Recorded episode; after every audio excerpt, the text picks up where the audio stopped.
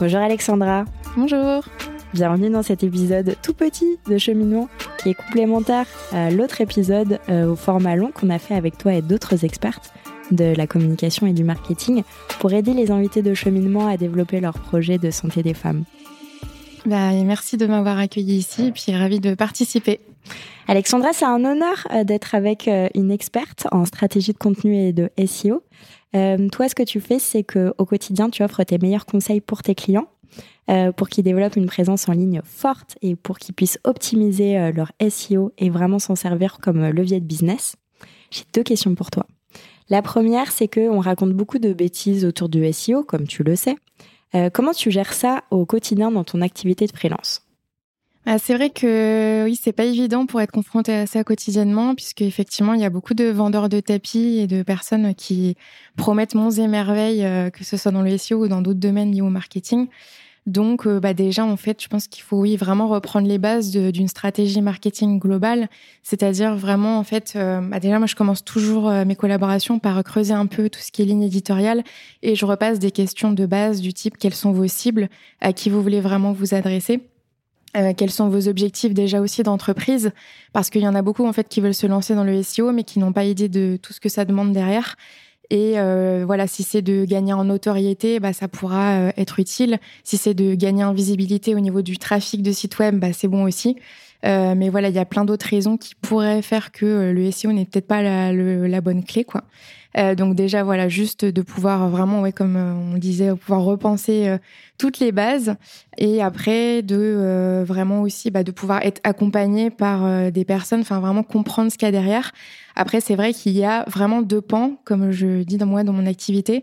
En fait, j'accompagne aussi bien euh, les dirigeants d'entreprises qui veulent déléguer leur stratégie parce qu'il y en a qui voient ça comme tout un monde et effectivement, c'est pas leur métier, ils préfèrent se concentrer sur leur vision business.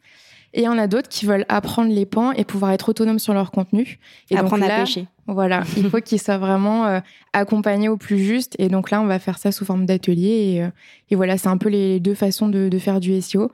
Mais c'est vrai, quand on délègue un peu tout à 100%, il faut vraiment euh, bah, avoir confiance en, en l'expert. Et donc, si on reprend déjà ces bases-là, ça pourra bah, être solide en fait. Donc, tu t'adaptes à tes clients c'est ça. Ma deuxième question pour, euh, pour toi, on va faire simple, hein, on va essayer de, de faire concis. Euh, je suis une start-up qui évolue dans le domaine de la santé et je veux me lancer en SEO. Euh, par quoi je commence? Alors ça va rejoindre un peu ce que je disais juste avant, notamment au niveau de, la stratégie. En fait, euh, il va falloir faire des contenus qui vont être utiles et qui vont parler en fait et qui vont résonner chez, ta cible. Euh, donc il va falloir que tu fasses une étude de mots clés. Donc une étude de mots clés, ça peut paraître un gros mot, mais c'est tout simplement en fait benchmarker un petit peu euh, bah, au niveau de, de, ton marché les, les, thèmes clés, les vraiment les thématiques et les mots qui vont être utilisés et surtout en fait ceux qui sont recherchés. Parce que si tu te positionnes sur des mots-clés qu'on recherche pas sur Google, euh, bah, il y aura pas d'intérêt en fait à développer ta stratégie SEO. Donc tu vas pouvoir t'aider d'outils. Euh, ça va être, ça peut être des outils payants, mais euh, tu as aussi des outils gratuits qui vont t'aider vraiment à savoir en fait quels sont les, les bons mots-clés sur lesquels te placer. et après, en fonction de ça, tu vas pouvoir écrire par exemple des articles de blog où tu vas pouvoir aussi bah, déployer différentes thématiques et en fait, tout l'enjeu, effectivement, c'est d'arriver à faire des contenus qui vont cibler le bon degré de maturité de ta cible. Donc, si tu cherches à capter, par exemple, des personnes qui n'ont pas du tout connaissance de tes produits euh, en santé, tu vas pouvoir faire des articles à vocation informationnelle et donc vraiment, voilà, des articles du type comment faire ceci ou quels sont les, les intérêts euh, de telle ou telle solution. Euh, et après, tu vas pouvoir aussi mixer ça avec des contenus plus transactionnels. Et donc là, c'est des contenus qui vont être plus, euh, on va dire, dans la vente de ton produit.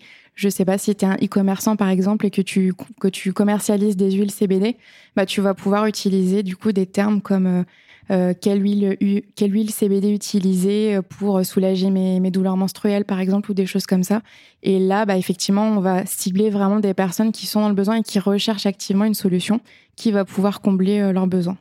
C'est un peu comme ça que je vois la stratégie SEO parce que bah, le contenu c'est quand même très très important et donc voilà avec du blog tu vas pouvoir aussi facilement attirer ces, différentes personnes et ces différents niveaux de maturité. J'espère que c'est clair. C'était hyper clair, hyper intéressant.